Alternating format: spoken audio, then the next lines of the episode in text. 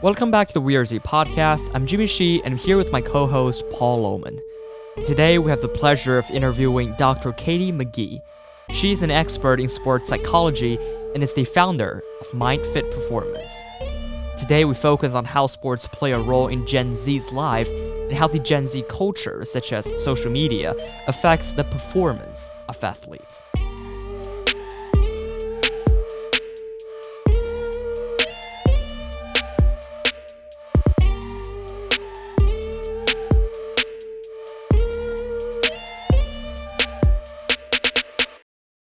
So for our first question, can you just kind of give a brief explanation of like your credentials and what you do? Sure. So I'm in the field of sports psychology. I have degrees in it and a consulting business where I work with primarily athletes, although not limited to sports, but athletes, coaches, parents on training mental skills and enhancing mindset. So basically what that means is, say you go to the gym and you want to get physically stronger, you may hire a personal trainer to help you. And so you would get workouts and guidance on how to strengthen your body from a personal trainer. What a sports psychology consultant does, or a mental performance consultant, is basically that same thing, but for your mind. Identifying and strengthening mental skills that will help you in your performance. Yeah, totally. Because what I think is interesting is how, you know, you talked about how you work with primarily younger generation. And what I've always learned is, you know, sports psychology is like this really, really high end, you know, product or service that's, you know, often used by professional athletes. And, you know, learning about some of the articles that you wrote for AYSO, it just surprised me of how important, you know, sports psychology is, even for, you know, kids that are like 10 years old. Absolutely. You're right. I think, you know, for a long time, this sports psychology and mental skills training was viewed as this kind of elite thing. What I like about working with youth is that we can create these habits and this type of mindset that transfers beyond sport to help with life, right? School, lots of homework, social stuff with friends, heading off into careers, you know. And so it's been fun to apply some of this stuff and get creative with how we teach it for younger generations and then see it carry on into later in their life. With that said, yes, it's also a wonderful asset for elite athletes as well, and quote unquote elite performers. So I've worked with musicians before. I have a number of colleagues that work in the business world. Everything, we can kind of lump a lot of things under the umbrella of performance. So whatever your performance might be, this stuff applies to it. So out of everything you just said, I'm very interested in the fact you said you worked clientele based. Yeah, I'm in private practice. There's a few avenues to take this type of career. So my client base is primarily youth. It's not limited to that, but I work with a lot of middle school, high school, and college age. What is one of the primary problems you see that they're willing to like either get fixed or help get improved on, or what's something that's very common that you think is very unique in an industry like yours? That's a great question. I think I wouldn't say this is necessarily unique, but I think with the age range that I work with, and this has shifted in recent years, but I think something that stands out as prevalent right now is stress and anxiety. I think these generations are dealing with a different level of anxiety at a lot younger ages than even what my generation dealt with. I don't remember experiencing some of the things that even my 8 and 10-year-old clients feel when I was that age. So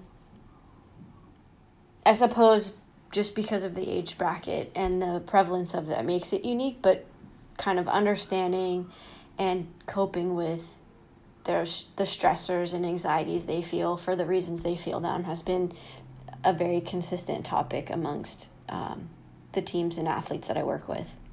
So kind of a follow-up question to that answer. So you're expanding on how there's like a lot of stresses within the teens that you saw that wasn't when you grew up, but is now very prevalent. Do you think one of those origins has to do with technology, or is it more as a coaching aspect? Because when I was younger, I remember I was a 5-sport athlete. I had a lot of great coaches, but I also had a lot of coaches who were not for my best interest. They were more for making the team succeed or making themselves look better. And I think that has become something that I've seen more and more over the years. I've seen still a lot of great coaches, but I've noticed my siblings' teams, they have coaches that really aren't encouraging them, but rather are putting more stress on them to perform higher. Sure. It's certainly possible. And to mimic your statement, there's lots of great coaches out there that are doing a great job and that have the best interests of their athletes in mind. When you're on a team sport, your job is to get the best out of everybody for their greater good of the team. So how each coach does that is dependent on their own coaching style. I do think there's some responsibility that lies in technology. And the prevalence of being seen all the time, kind of always having to be on and looking good and performing well, because if I'm not, then how might I be viewed by my peers or my coaches or my social media following, right? Social media sometimes can be like a false security blanket, because if you think about it, what you see on social media is very rarely the hardships, the failures, the speed bumps on the journey, right? It's the, oh, look, I did this, or look at this workout, or look how strong I am, or look how successful I am.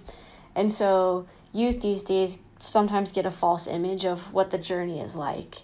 And I think if you asked any great athlete or successful athlete or even elite athlete, they'll tell you that those hardships and those detours and those failures are certainly part of the journey of what makes them so successful and has helped them on their journey. I see a little bit more these days of coaches, even parents, even being afraid to let their child or their team fail. And I think that's doing them a great disservice, because failure is certainly part of life.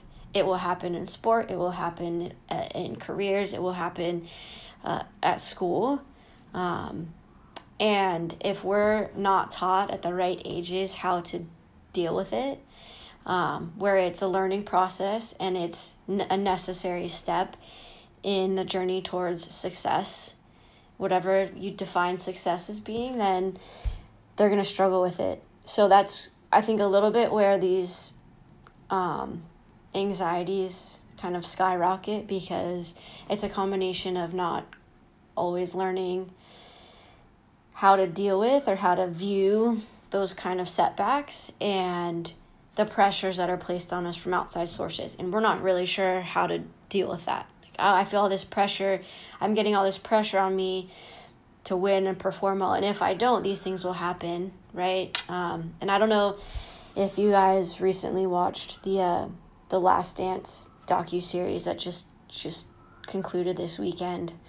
But someone as successful as Michael Jordan kind of mimicked the exact mindset that I think most athletes could learn from. And he had a quote in the episode 10, I think it was, that went something like, why would I worry about a shot I haven't taken yet?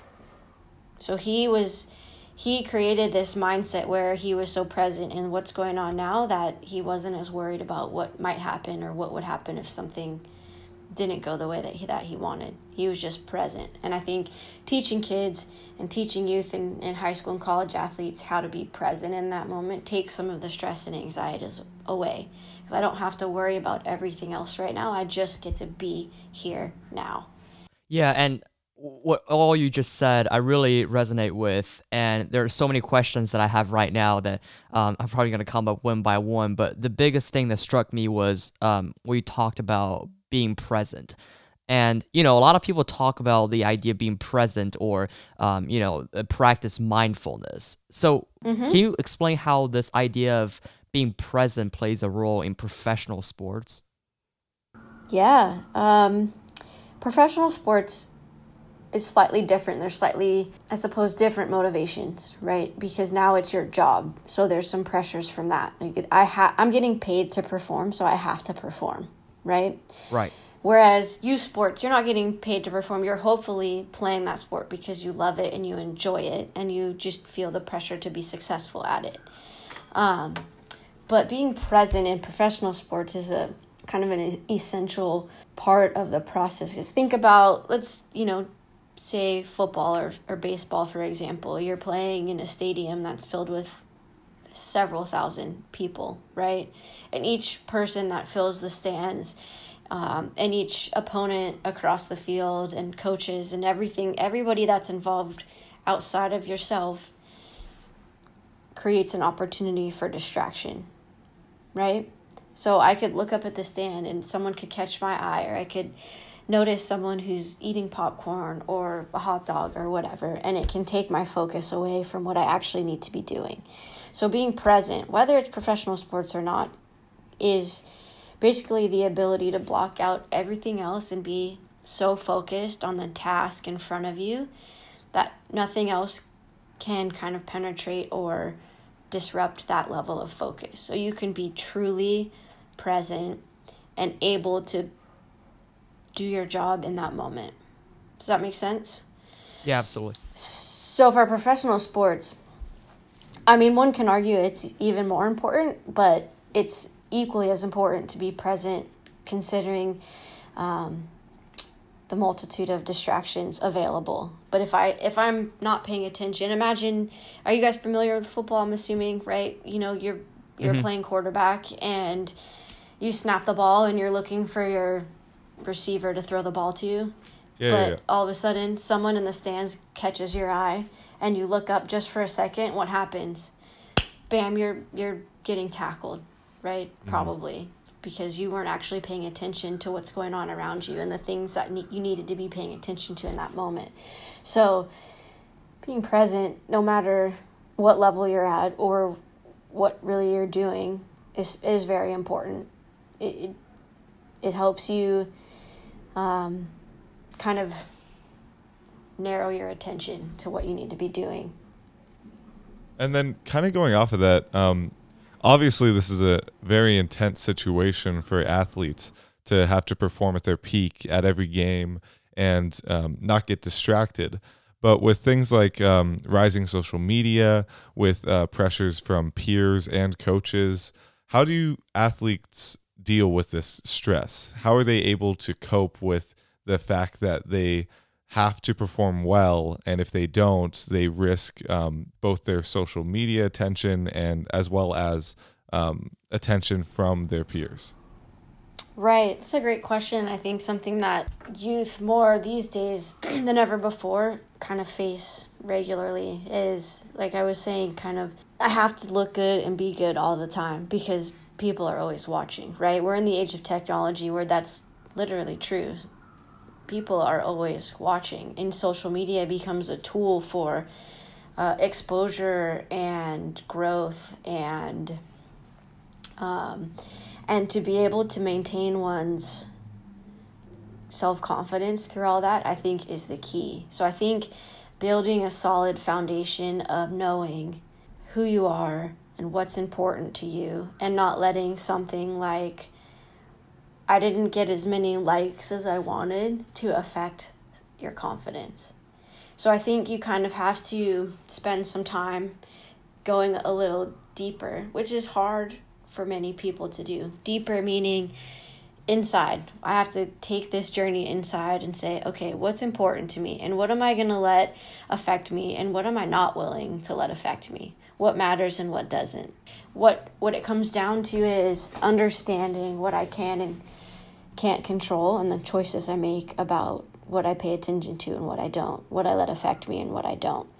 And that's a skill. It's something that has to be and can be built and strengthened over time with effort and attention. So there's not necessarily like a quick answer to your question of how do they do that, but there's certainly steps to take that can ensure, okay, yeah, I had a bad game today, but that doesn't That doesn't mean I'm a bad player, and that doesn't mean that I still can't achieve the things that I want to achieve. It just means, okay, I have to go back to the drawing board and say, what didn't go as well today, and what can I do to get better for next time?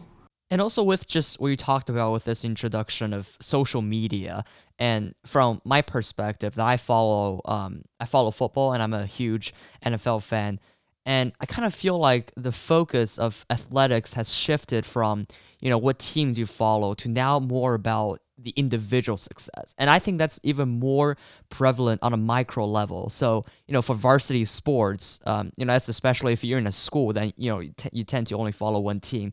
So students tend to look for those star players, and, sure, you know, they gain thousands of followers, and consequently there will be certain things happening. So what's your opinion on this? Yeah, I think you're right. And I think to some degree that hasn't changed over time. I mean, that was true even when I was in high school, you know, 20 years ago. So there's always been kind of the star player, or the, you know, the popular athletes that stand out in the crowd, right? Right. But I think the star player sometimes can get caught up in that, because it's exciting to be the person that everybody knows, and there's parts of that are okay. It's just recognizing when it's becoming too much of a distraction for you, or if it is, right? Is it getting too much to my head where it's taking away from the player and the person that I want to be and the teammate that I want to be, depending on the sport. For those in supporting roles on a team, sometimes it could be hard to have the same people or person in the spotlight, and I think sometimes that comes down to accepting what my role is and having conversations as a team about this very topic. I think wonderful things come from communication, and I can't help or change the way I'm behaving if I don't know that it's hurting or bothering someone.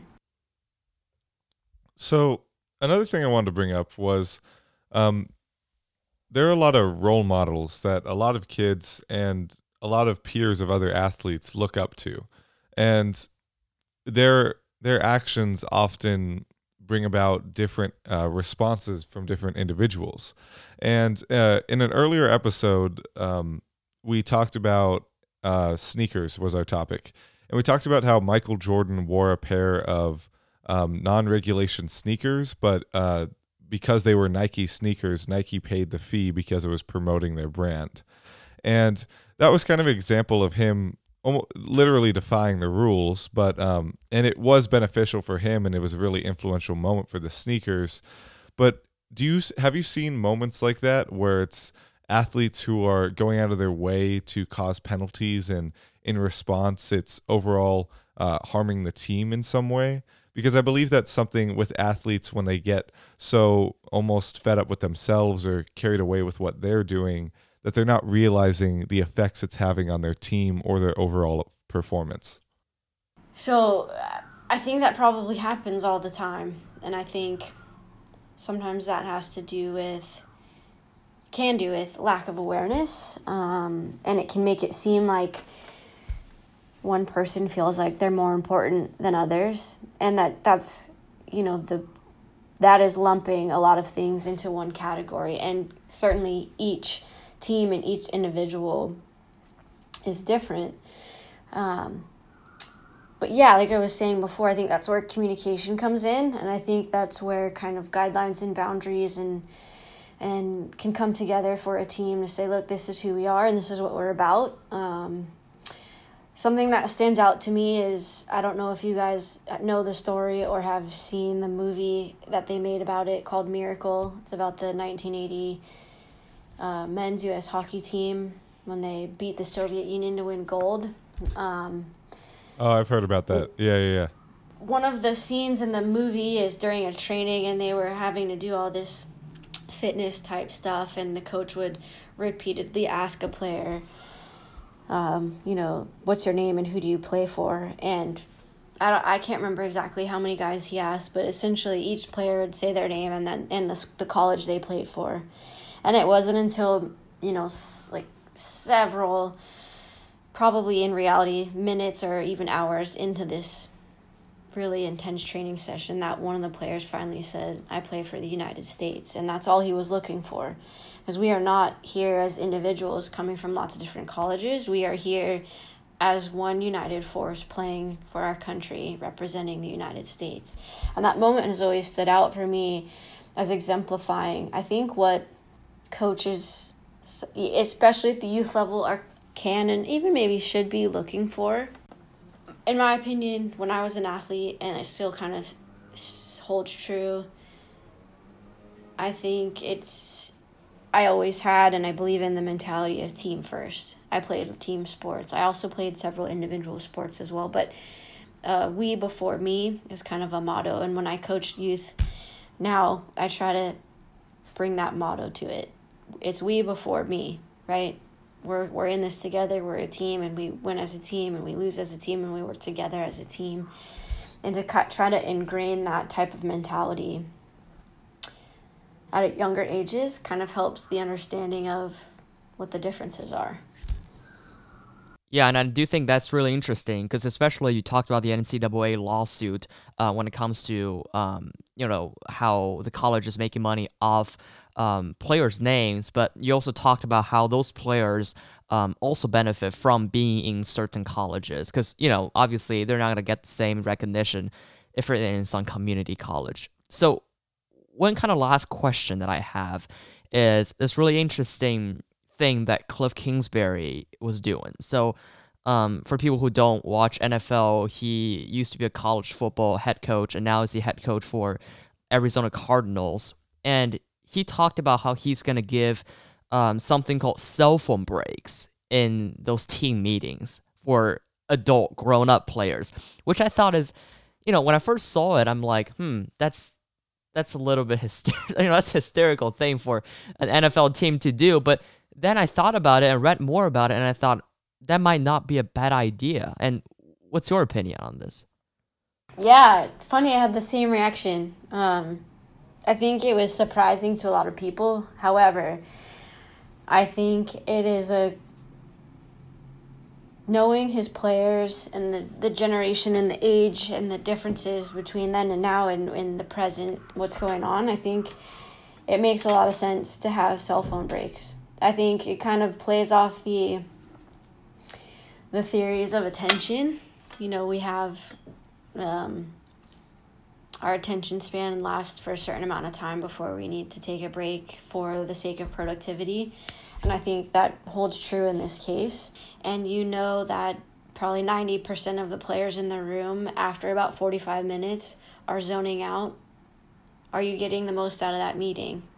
Probably not. So you have to get creative with how to get the most out of the meeting. And that's certainly one of the ways to do it. And I think, his plan kind of made the news, but it's certainly not the only team that does that. And I'm sure teams followed in his footsteps after that came out. But yeah, I think it's fine. Like I said, it was kind of surprising and almost comical at first. But I think it's just the signs of a good coach who knows his players and knows how to get the best out of them. So as coaches, that's our job to adapt and understand kind of the tendencies and needs of our players and then kind of adjust accordingly. So I think he's doing a nice job at that. Kind of a final question. What's some of your advice as a sports psychologist perspective that could also apply for just ordinary people? Because I see one thing you could immediately make a link to with social media and athletes is the stress to be at that same performance level. And I see that very similarly with my peers in high school who are constantly posting on social media to almost achieve relatively the same thing. But is there anything kind of similar to that you could maybe provide some perspective on? Oh, yeah. I mean, the cool thing about mental skills training is it's essentially life skills that we're using sport as the vehicle to teach, right? So the interventions and applications and skills that can be built from doing some mental skills training are not limited to sports and athletes. So that's where it can kind of cross over into everyday stuff. The way that I teach and work with clients is that we use sport often as the topic to kind of introduce and apply the skill, and then we always make sure we talk about how it crosses over into your life. What other areas of your life can this apply? For just everybody out there, finding ways to be present now. And I know that social media is sometimes influential on that. I myself get sucked down this social media rabbit hole at times, and I have to say, wait a minute, what am I doing here? Do I need a 5-minute distraction, or am I letting this linger now into 20 minutes? And how do I bring it back? And some of that just comes down to awareness. What are my tendencies? What areas do I feel like I'd like to improve or I'd like to change? If we're not aware of them, then we can't really change them. And I think being open to the conversations about how mental skills can help me. What am I looking to achieve, and how can I achieve it, and how might I need assistance in doing so? Well, thank you for coming on the podcast. This has been a wonderful conversation. You definitely answered all our questions. We really wanted to just understand more of the psychological aspect, because we understand that a lot of our peers, a lot of athletes are going through these stresses, and they're going through the motions of trying to compete at their best level. So it was really great to get your perspective, and we're very happy with how this turned out. Great. I enjoyed being here. I agree. It was a fun conversation. I'm sure it's one we could continue for a long time, so we'll have to do it again. Yeah. And before you go, are you interested in doing a shout out of your website or your email, so some of our listeners might be able to contact you? Yeah, absolutely. My business is called MindFit Performance. You can find it at mindfit-performance.com, or also on social media, MindFit mind_fit. Or you can reach out through my cell phone, 925-785-9564. But feel free.